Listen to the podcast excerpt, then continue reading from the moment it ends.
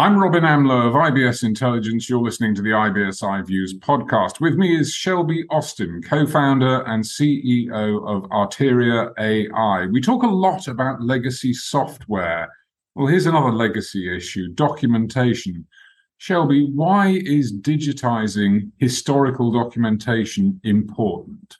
What's interesting is that between 80 to 90% of all of the data within banks is actually found in these unstructured formats. So in email and Word documents and PDFs, et cetera. So it's really just a volume issue in addition to everything else, which is that the overwhelming majority of IP found in these institutions is found in this format. And so we have to deal with it because it's so expensive the way it's being dealt with today in its current format.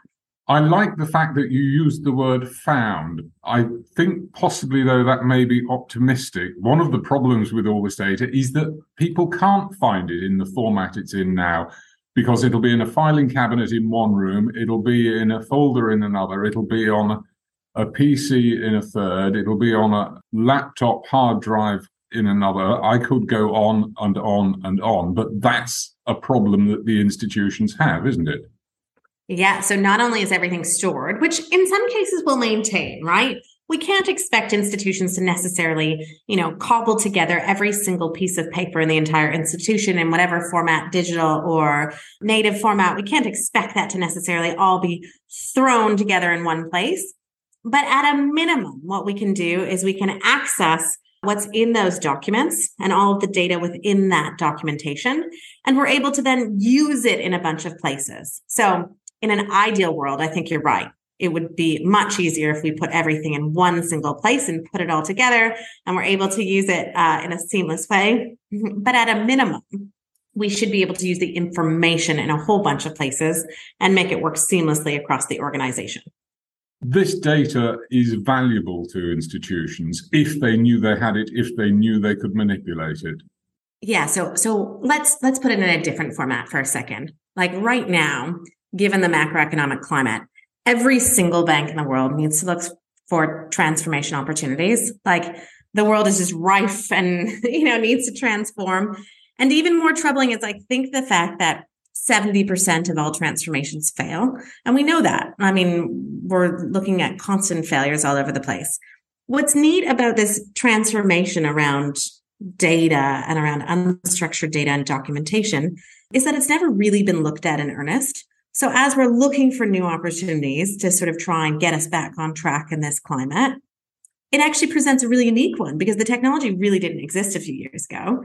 And so we're looking at like a new area where we can, actually make an impact. If we look at the financial impact of something like this, someone did a study where it's said that for large institutions to get documentation signed, it costs between fifteen to twenty thousand dollars per piece of paper to get them signed with a customer, which is wild. And that's at the mid complexity point, not even at the high complexity where it can get into sort of six figure per piece of paper, which is uh, which is crazy. And so if you look at all that and think, well, how do we get back on track and how do we start finding these documents and why is this so important?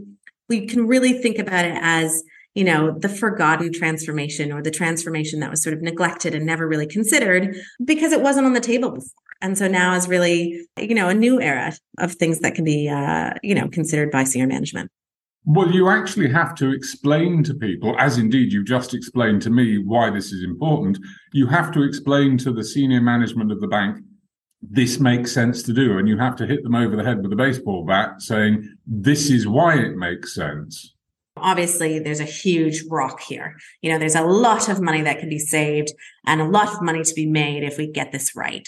And how do we do that? Well, I guess a few things the primary thing that we do is you know we're able to take documents from from generation like where do they come to be? How do they come into the bank either you know intake through a third party or if we're creating them how do we get that together? And most importantly what arteria does is no matter how we receive a document if we create it or if we receive it we're starting to stack a data model on top and that kind of gives you three amazing you know interesting nuggets to get at. Number one by putting together some common sense information around all of this sort of data, we're able to say to people, what have you seen in the past? What might be available to you? What kind of information do you need to be better at your job, to be a superhuman in that context? And so that's sort of number one. Number two is we're able to all of a sudden put people in a collaborative environment meaning that rather than me having to email credit one thing and risk another and ops another and everyone all being on disparate chains, we're able to simply add people to formats where they can see and make collaborative decisions and also work with our customer much more closely and in real time. And then finally, and Robin, you may not know this, but uh, but I have a background in addition to law and analytics, um, and so we're all of a sudden able to surface all of this incredible data which can be used for a whole bunch of different purposes, not the least of which is to figure out why things are bottlenecked, but also where we are from a market standpoint, how our customers are reacting to our positioning in the market as well, um, which can be hugely valuable when it comes to figuring out opportunities to expand our relationship with our customers or to figure out things like how do we price a bit better how do we think about things a little bit differently in terms of what what the feedback is there it's about making the past digital so the future can exist in a sense. Because if you say to me that, as you did, 70% of all transformations fail, no wonder some people look at that kind of figure with fear and trepidation. But if you bring the opportunities that you can find to the fore through digitizing your documentation, and it's not just about documentation, but about documentation processes and about life cycles as well. There's more well, to be had. I think that's where the nuance is, and that's where it gets really exciting. Is it's not just about the past. I mean, fixing the past is one thing, but if we can make sure that we don't break the future before it happens, and if we can make sure that we actually put our processes into new formats, so we can actually run a go forward process that makes sense in a truly digital way, we stop having to fix all of the broken things that we have in the past so what Arteria does is we cover both aspects. How do we clean up the future so that we never have to go through that huge digitization process again? And that's by making documents digital from the outset and really data first from the outset. And then also, how do we clean up our mistakes of the past and get everything back on board so that we can continue forward in a really, really clean format? Again, in an ideal world, we're putting together everything in one repository and being able to look at it but even if we can't do that, because that's, you know, a lot to chew on and can be quite expensive, how do we at least get that information available to every aspect of our information that requires it? So, how do you?